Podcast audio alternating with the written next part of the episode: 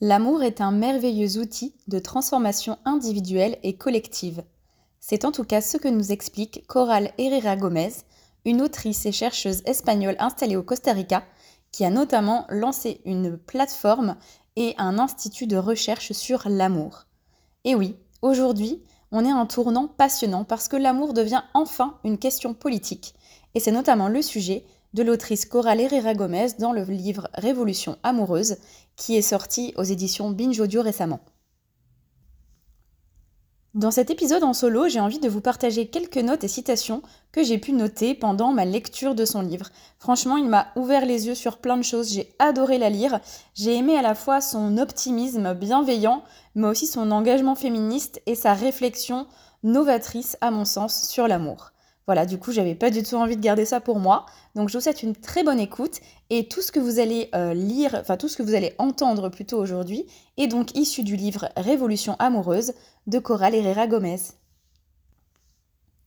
L'autrice nous explique, et je pense que ce n'est pas nouveau et nouveau pour personne, que l'amour romantique est central dans nos vies de femmes. C'est difficile, voire impossible de ne pas rêver d'un partenaire avec qui passer sa vie. Bah, c'est vrai, en fait, euh, c'est quelque chose qu'on nous inculque depuis toute petite. On nous éduque en ayant cette idée que l'amour romantique, elle insiste vraiment sur cette idée d'amour romantique parce que l'amour peut prendre des formes très très variées, et c'est d'ailleurs le sujet de ce podcast, euh, bah, doit être central dans nos vies. Et la plupart des problèmes émotionnels que l'on a sont liés au manque d'amour. Pourtant, le romantisme patriarcal en fait nous fait croire que l'amour c'est facile, c'est magique, c'est fusionnel, qu'il ne se tarit jamais. Et du coup, on dépend constamment des autres et on a constamment peur du rejet et de l'abandon. Et le romantisme nous fait croire qu'il est possible de ressentir une fusion totale alors que c'est un mirage. Et c'est justement ça qui fait que nous ressentons euh, des problèmes émotionnels liés à cet amour romantique. D'ailleurs, à la page 27, l'autrice écrit on ne devrait pas exiger d'une seule personne qu'elle comble tous nos besoins d'affection, qu'elle remplisse complètement nos vies, qu'elle nous rende heureuses et nous divertisse en permanence. Pour Coral Herrera Gomez, il faut aussi mettre fin à ce mythe qu'est le fait de dire que l'amour, ça change la vie. En fait, on a sacralisé le couple euh, classique, hein, le couple tel qu'on l'entend aujourd'hui. Donc c'est vraiment l'idée qu'il y a derrière son terme euh, amour romantique. Et en fait, on, change parfois nos comportements et on fait des choses seulement pour essayer d'arriver à cet euh, état de l'amour fusionnel, euh, romantique, complètement euh, passionnel que l'on nous montre en permanence et qui n'est, je le répète, qu'un mirage pour Coral Herrera Gomez.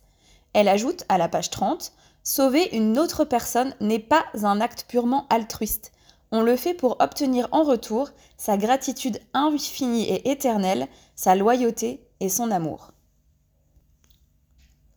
On part aussi du principe, et c'est d'ailleurs quelque chose de très ancré dans la culture populaire, qu'aimer, euh, ça fait forcément souffrir, et que plus l'on souffre, mieux c'est. Il y a certains couples d'ailleurs qui sont complètement accros à ces disputes, puis au moment de rabibochage qui suit, et en fait cette normalisation de la souffrance pousse les femmes à se sacrifier. Donc, pour Coral, Herrera, donc, pour Gomez, il faut se débarrasser du masochisme de l'amour romantique. À ce sujet, elle met en avant tout au long du livre l'idée de la création d'un amour de compagnonnage. En fait, l'idée derrière cette euh, en fait, l'idée derrière cette notion, c'est tout simplement de mettre fin au mythe de l'amour romantique pour se rendre compte que l'amour, il est partout et qu'il peut prendre des formes différentes.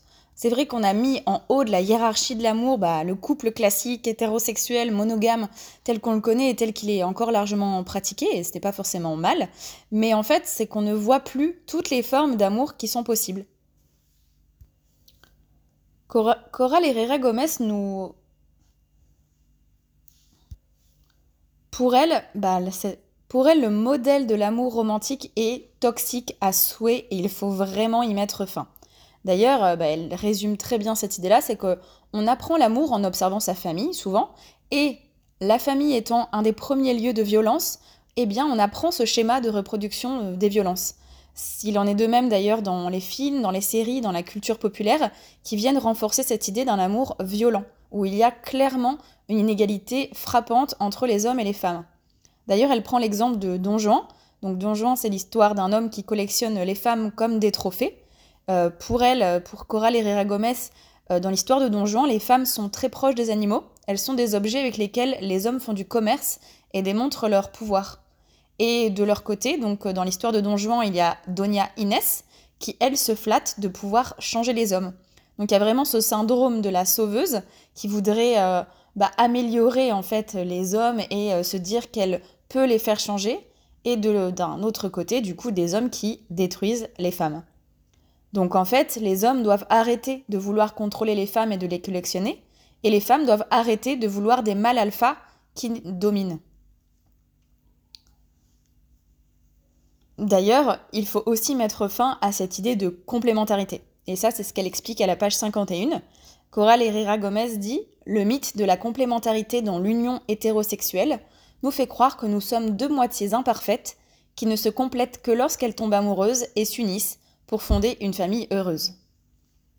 Ainsi, si on n'apprend pas aux hommes à être indépendants, ils auront toujours besoin d'une femme dans leur vie, mais pas forcément par intérêt, euh, pas mais pas forcément par amour, mais plutôt par intérêt.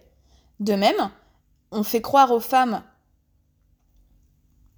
de même, on fait aussi croire aux femmes qu'elles ne sont pas indépendantes et qu'elles ont besoin d'un homme. Par exemple, je peux prendre l'exemple du bricolage, et qu'il y a donc toujours besoin d'un homme pour certaines tâches dans leur vie. Donc en fait, pour plus d'équité, il faut que les femmes gagnent en indépendance financière et mentale pour enfin, avoir des relations libres avec les hommes. Pour l'instant, euh, c'est vraiment pas le cas et l'autrice dresse un et l'autrice dresse un tableau qui n'est pas très positif. Elle dit L'amour, c'est une guerre, et celui qui tombe amoureux perd. Bon, heureusement, je pense qu'on va pouvoir changer cela, et je vous rassure, dans ce livre, elle a aussi un discours qui est très positif sur plein d'aspects. Mais c'est vrai que pour l'instant, on apprend aux garçons, euh, quand on leur dit de ne pas pleurer, euh, de cacher leurs sentiments, etc., bah, que tout ce qui est euh, relié aux émotions, à l'amour, c'est quelque chose de négatif. Donc en fait, on a des hommes qui sont mutilés émotionnellement et qui sont un coût énorme pour les femmes qui vont penser pouvoir les changer parce que elles, justement au contraire, elles sont éduquées avec ce bagage de développement personnel, de réflexivité, d'intériorité, etc. Du coup, il est vraiment urgent de mettre fin aux hiérarchies amoureuses parce que on ne peut pas être épanoui avec un homme qui nous considère inférieur à lui. Alors euh, aujourd'hui, il y a encore une idée qui persiste, hein, celui, euh, le mythe de la bonne et de la mauvaise femme. Il y a aussi euh, dans ce livre Révolution amoureuse tout un chapitre sur la fin de la relation, sur comment bien se séparer. Et voilà, donc elle, Coral Herrera Gomez le répète, en amour, on n'est pas condamné à souffrir et c'est pas quelque chose d'obligatoire. On peut d'ailleurs prendre des décisions euh, sensées tout en étant euh, amoureux ou amoureuse. Et elle ajoute quelque chose, c'est qu'il est aussi important de savoir repérer quand c'est le bon moment pour sortir d'une relation. Parce qu'aujourd'hui, on ne sait pas se quitter correctement. Elle ajoute que la guerre, c'est pas du tout obligatoire, même si c'est ce qu'on nous inculque. En fait, on n'a pas d'outils pour sortir des relations, on a seulement des armes et on ne sait du coup pas communiquer de manière saine et dans l'amour, même pour se séparer. Elle ajoute à la page 97 L'amour ne se réclame pas, il ne se quémente pas. Et en fait, pour se séparer avec le moins euh, de souffrance possible, eh ben, ça requiert de l'acceptation. Donc accepter que le sentiment amoureux, il ne se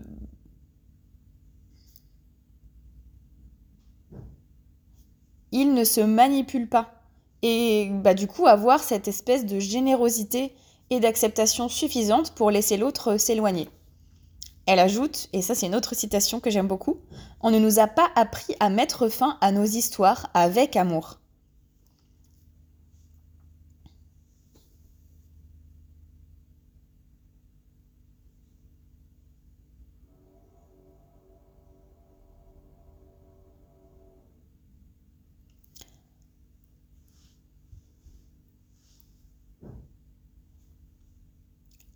Une autre citation que j'ai notée, je vous ai dit que j'en avais plein, hein, mais vraiment ce livre est une mine d'or. L'un des plus grands actes d'amour envers soi est de mettre fin à une relation qui ne nous rend pas heureux ou heureuse. Je sais que c'est quelque chose qui paraît assez évident, hein, quand on lit cette phrase, bah, il n'y a rien de novateur, mais je pense que ça fait vraiment du bien de lire ça sur le papier. On a le droit de sortir du couple. Je sais qu'il y a encore cette image, justement, cette idée de l'âme sœur, de euh, on est ensemble pour la vie, et le mariage, par exemple, reste encore euh, bah, quelque chose de très euh, solennel et de très archaïque dans cette conception-là. Mais en fait, se séparer, ça fait partie de la vie. Et il est vraiment urgent qu'on nous mette ça en tête. Et voilà, elle revient un moment donc sur cette idée d'amour compagnon. Euh, c'est une idée en fait qui met en avant l'idée qu'on pourrait euh, tisser, grâce à l'amour compagnon, des réseaux d'entraide. Parce que bah, ces réseaux-là, euh, ils pourraient naître non pas du besoin, parce qu'en fait on serait bien avec nous-mêmes, mais de la liberté et du désir d'être ensemble. Parce qu'effectivement, on ne peut pas nier que l'être humain est un être social, et c'est ça d'ailleurs qui a fait qu'on a évolué de cette manière-là, et qu'on fait partie des mammifères qui sont les plus avancés. Mais à l'heure actuelle, l'amour romantique tel qu'on l'imagine et tel qu'on l'idéalise, eh bien, il ne naît pas d'un désir d'être ensemble, il naît de notre construction sociale, de notre éducation. On nous dit aux femmes, vous avez besoin du couple romantique pour survivre, alors que non, pas du tout. Donc l'idée de l'amour compagnon, c'est de se créer des réseaux euh, bah, d'amour, d'amitié, euh, d'entraide, qui ne naissent pas du besoin, mais de la liberté. Et du coup, pour Coral Herrera Gomez, ce serait une manière enfin de nouer des relations avec des gens sur un pied d'égalité. C'est vrai que bah, aujourd'hui, avec la construction patriarcale que l'on connaît, euh, les hommes ont du mal à voir le couple comme un lieu d'entraide. Et il y a encore une idée très archaïque dans le couple d'ailleurs, c'est qu'il serait le pourvoyeur euh, monétaire, euh, donc il n'y a pas d'échange. Et du côté des femmes, il y aurait du coup le, cette idée que la femme serait plutôt dans le care, donc dans le soin, le soin du foyer, le soin euh, des sentiments pour les deux personnes, le soin des enfants, etc. Et avec cela, en fait, on a appris à tout laisser de côté. L'amour romantique étant en haut de la hiérarchie, on devrait aimer sans condition et tout laisser derrière. Et alors vraiment, je n'ai pas de conclusion à apporter à cet épisode. Je vous recommande à 100% cette lecture. Je crois que c'est vraiment un des livres dont je vais me rappeler euh, pendant de longues années. C'est vraiment euh, un livre que je vais prendre plaisir à même relire à l'occasion. Euh, moi personnellement, il m'a, beaucoup, il m'a vraiment apporté des outils et des pistes en fait. surtout, alors si vous êtes en couple hétéro, honnêtement, foncez. Mais même si vous n'êtes pas en couple, je pense que ça peut vraiment apporter des pistes parce que si un jour vous, vous, êtes en couple, et eh ben c'est toujours chouette, je pense, de commencer une relation avec euh, ces idées-là en tête. Et aussi, bah, si vous achetez ce livre, honnêtement, c'est vraiment à faire lire aux hommes. Parce que, euh, comme, comme le dit l'autrice, en fait, on, les, hommes, on leur apprend pas à être dans la réflexivité, mais pas du tout. On leur apprend pas à, à, réfléchir, en fait, sur euh, leur position de sujet. C'est-à-dire que je pense malheureusement que le fait que le masculin soit le neutre, que l'homme soit l'homme avec un grand H et donc l'humanité, bah empêcher les hommes de comprendre qu'ils étaient des sujets et des euh, êtres singuliers, et qu'il est grand temps qu'ils arrivent à comprendre cela pour que les relations soient plutôt sur un pied d'égalité et pour mettre fin à la hiérarchie entre les genres dans les relations amoureuses.